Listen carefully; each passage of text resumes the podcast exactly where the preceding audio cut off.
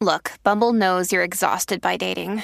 All the must not take yourself too seriously and 6 1 since that matters. And what do I even say other than hey?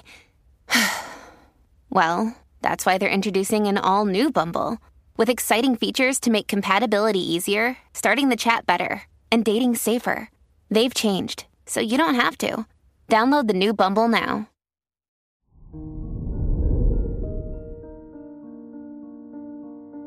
Hello there, Aquarius, and welcome to your horoscope for today, Saturday, November 4th, 2023. As your chart ruler, Saturn, stations in your first house, it's important to pause and reflect before taking your next steps.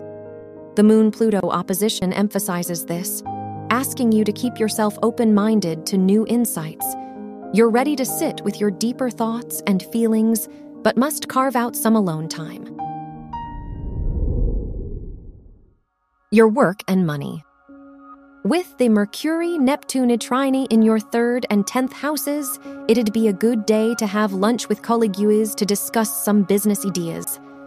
If you have any side projects, it'd also be a good time to design layouts or visuals.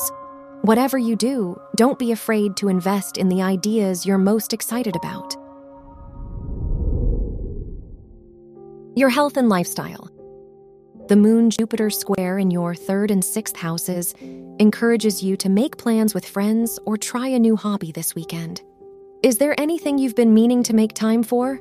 You could use a change of pace as long as you don't overdo it. Your love and dating. If you're single, Neptune's trine to your fifth house ruler encourages you to date with an open mind. You could learn about yourself and what you need from a relationship, but only if you open yourself up to new experiences. If you're in a relationship, it's a good weekend to have a game night or try taking a class together. Wear white for luck. Your lucky numbers are 8, 22, 38, and 40.